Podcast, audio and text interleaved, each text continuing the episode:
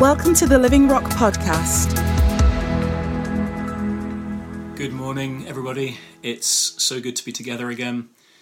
I want to say hi to you all and, and a special hi to those who are joining us from Kenya this morning. Or if you're watching on YouTube or catching up with us on a podcast, then also just to say we're so glad you could be with us this morning. Welcome to Living Rock Church. Uh, my name is David, and this morning we will be continuing our series that we've called Gospel Encounters. Uh, in this series, we're looking at some of Jesus' meetings, some of his interactions with, with ordinary people like you and me. So I trust you'll be really equipped and encouraged this morning because we're going to be reading an incredible true story that we that we find in the first uh, in the second chapter of John, um, in which Jesus turns water into wine. Um, and John tells us that this takes place at the end of the first week of Jesus' public ministry. So enjoy this reading. Uh, turn with me, if you can, to John chapter 2, and we'll read from verses 1 to 11. It says, On the third day, a wedding took place in Cana of Galilee. Jesus' mother was there and Jesus and his disciples were also invited to the wedding. When the wine ran out, Jesus' mother told him, They don't have any wine. What has this concern of yours to do with me, woman? Jesus asked. My hour has not yet come. Do whatever he tells you, his mother told the servants. Now, six stone water jars had been set there for Jewish purification each contained 20 to 30 gallons. Fill the jars with water, Jesus told them.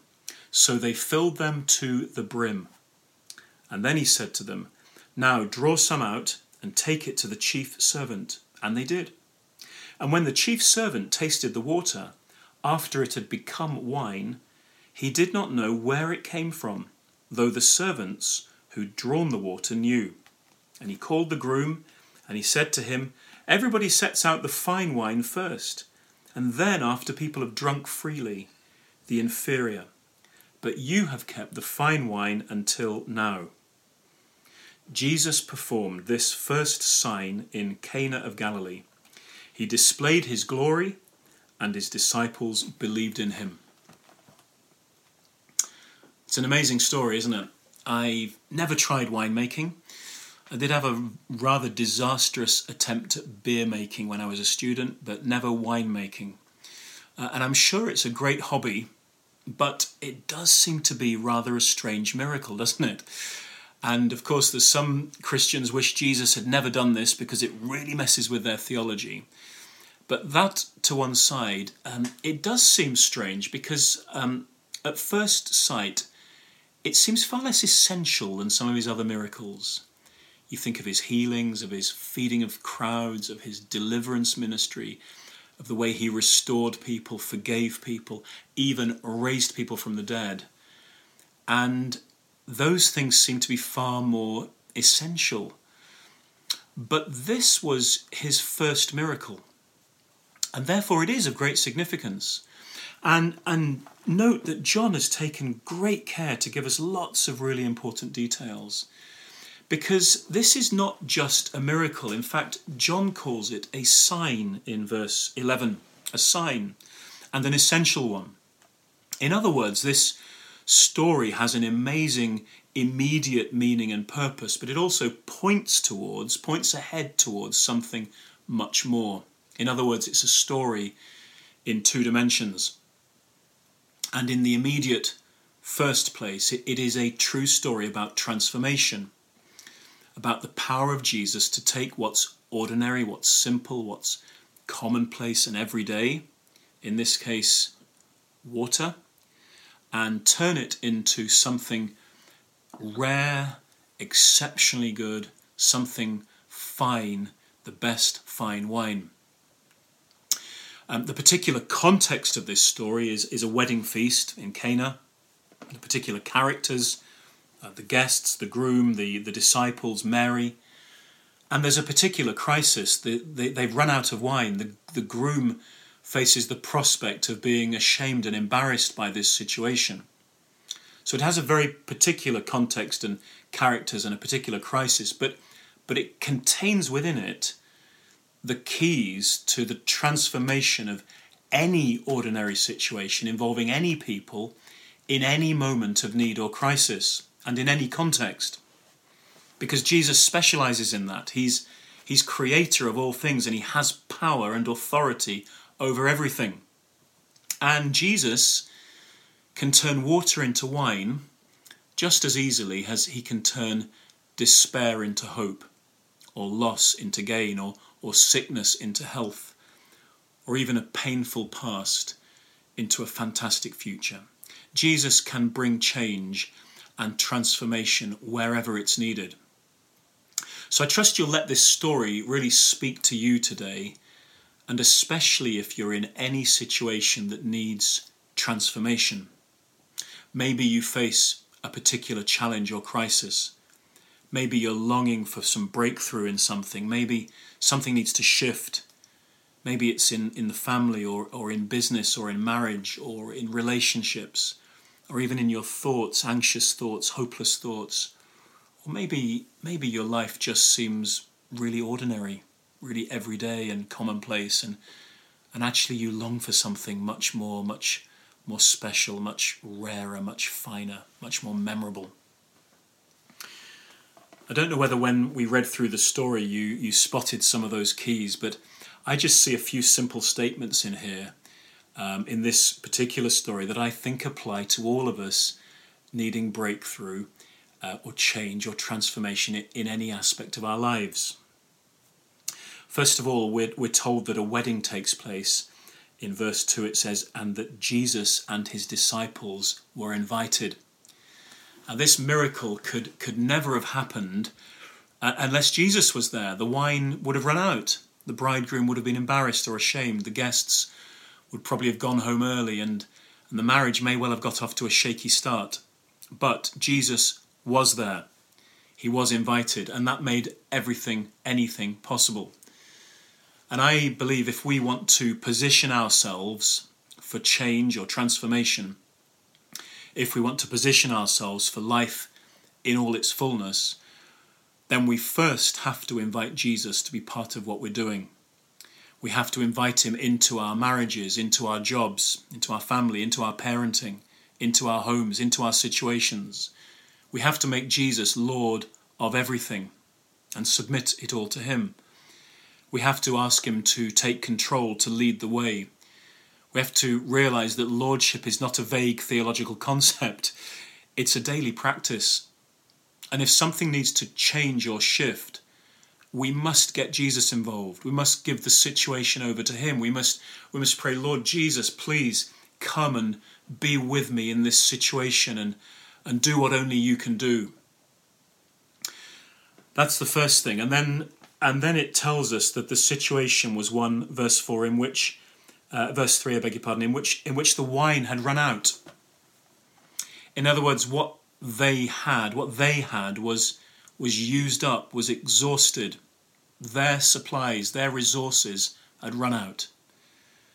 And I guess we've all felt like that from time to time, where we reach the end of ourselves, where we where we find all that I had, all that I could throw at this has, has come to an end.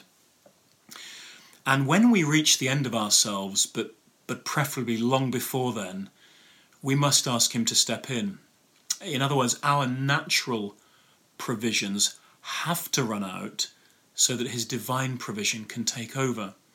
If we keep trying in our own limited strength, we'll never see His miraculous provision we have to recognize our need without delay. And if we're wise, we soon realize we don't have it all and we really need Him. Maybe you feel you're in a situation and the wine has run out. Uh, maybe you feel embarrassed or ashamed, or maybe things have got off to a shaky start or become shaky. Maybe life feels flat with no sparkle.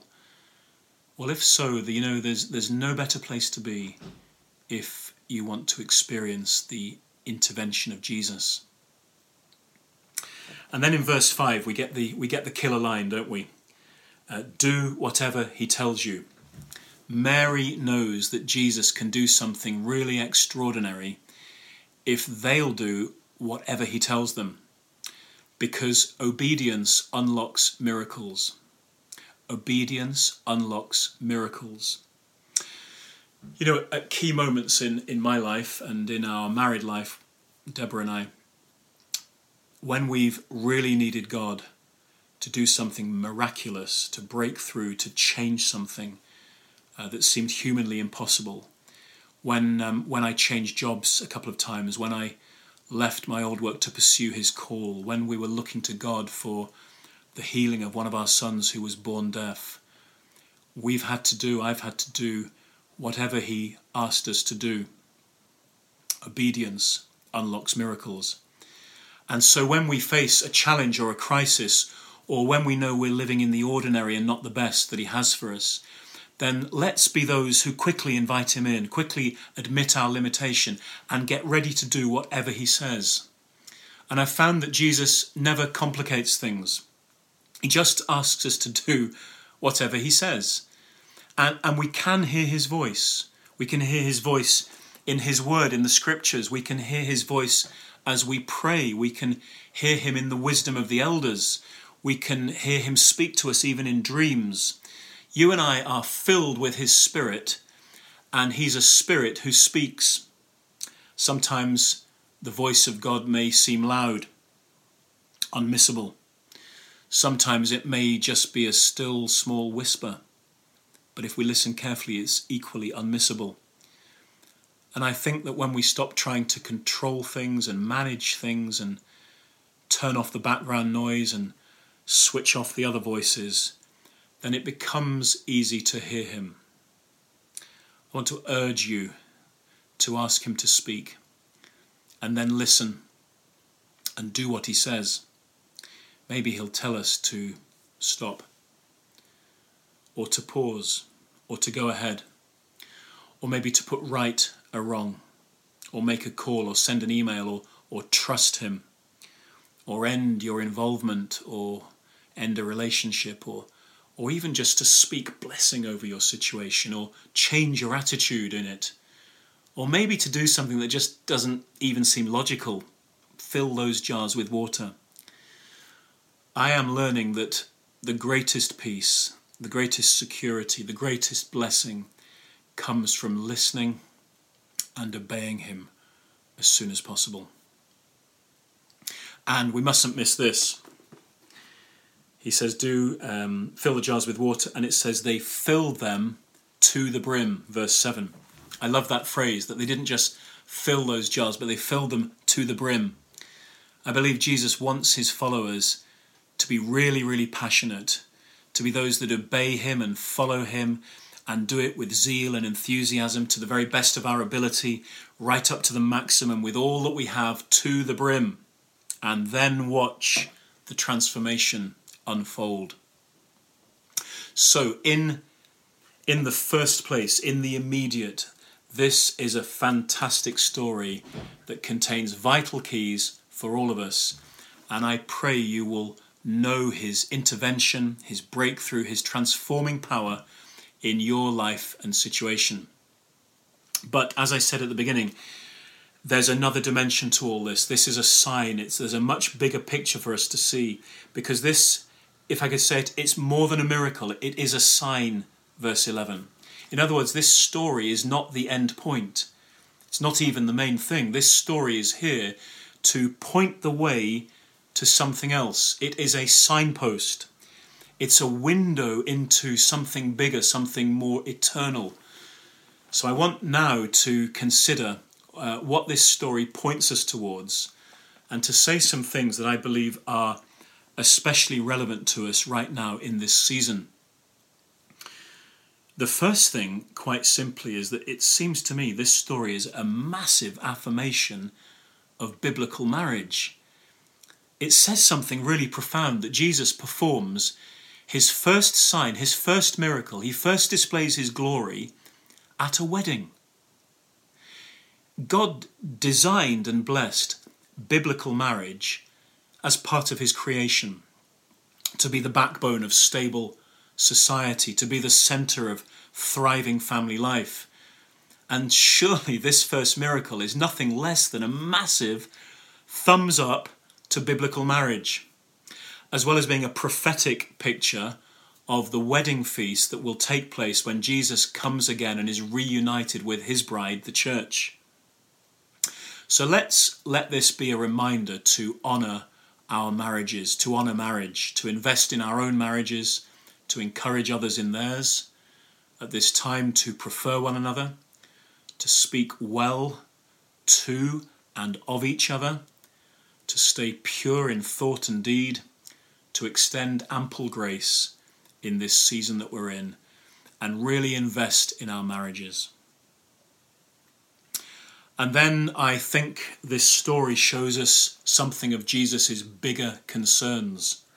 It's a really um, interesting little conversation he has with his mother, isn't it? She tells him they've run out of wine in verse 3. He says in verse 4, What has this concern of yours to do with me? And Mary, you see, is, is concerned that they've, they've run out of wine. She's concerned for the groom's honour, the groom's dignity. But I think even in the first week of his ministry, Jesus is concerned about far bigger issues.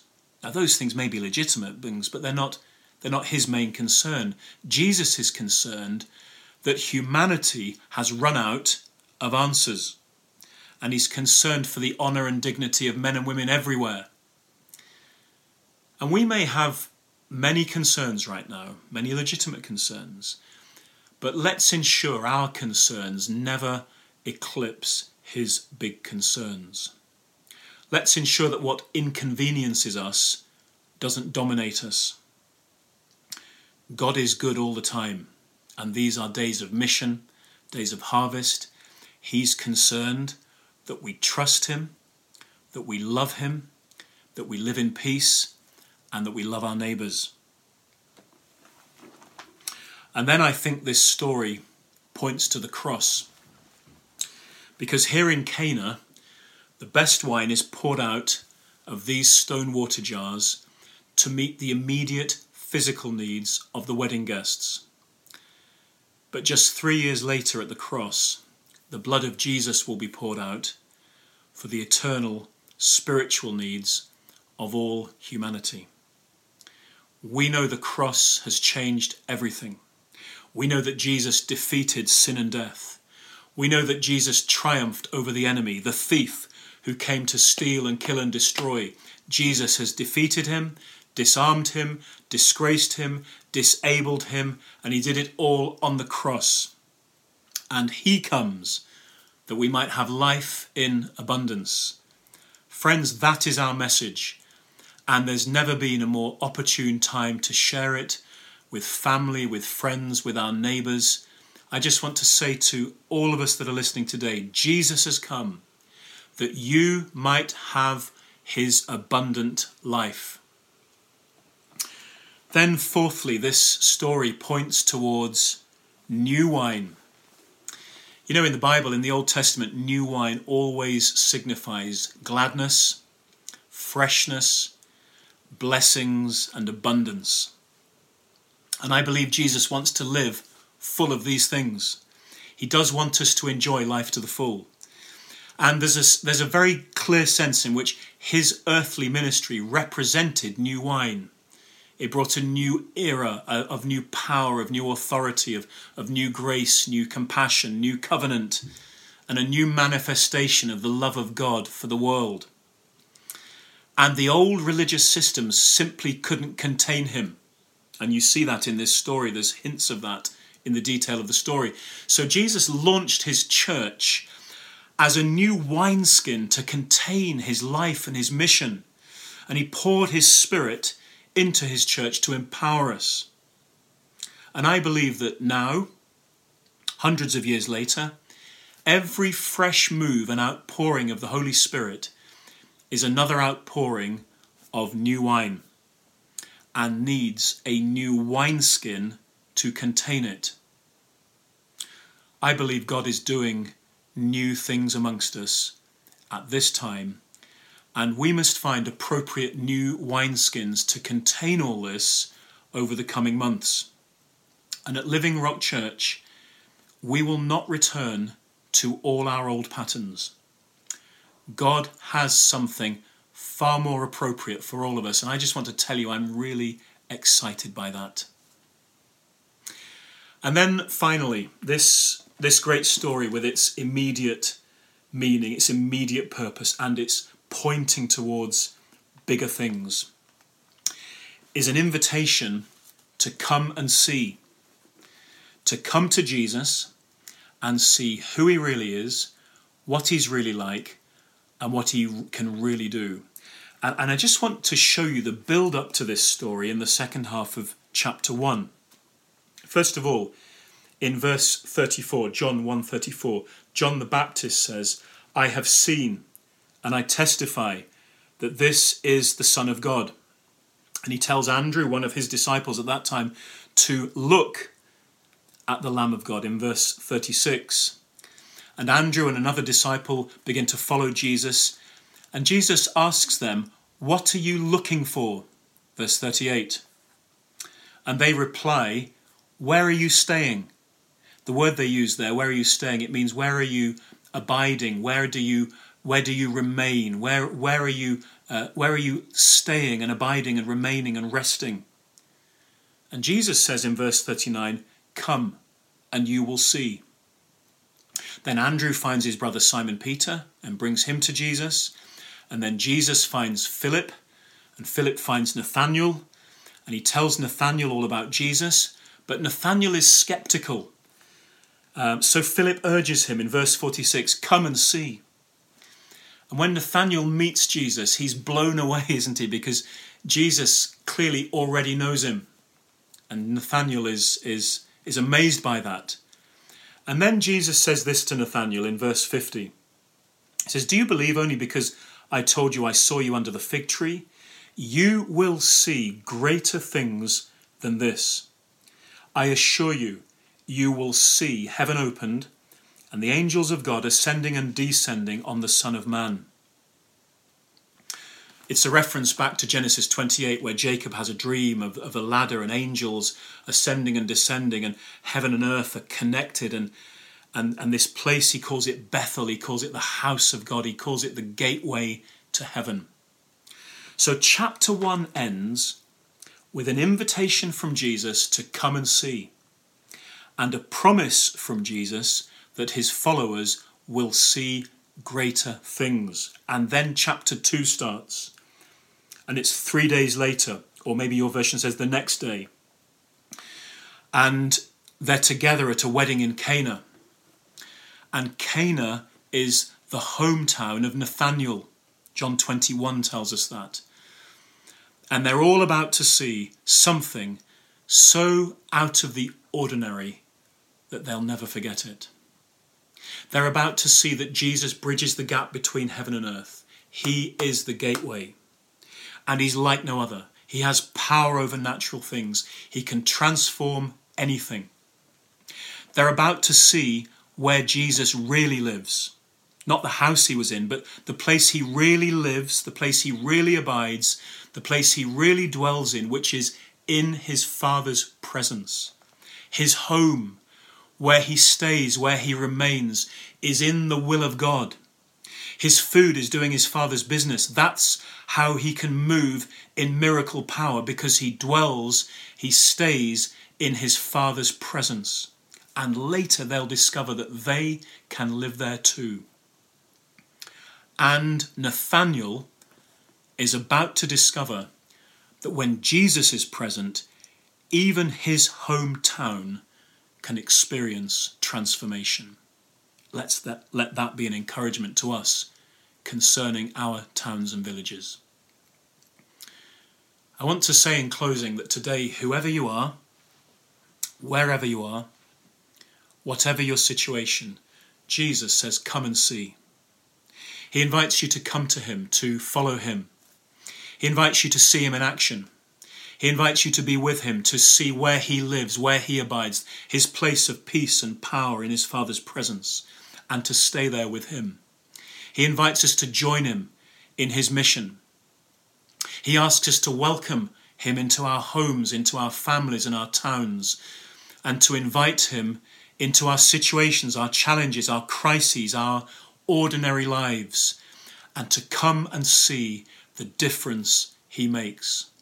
Please don't hold back.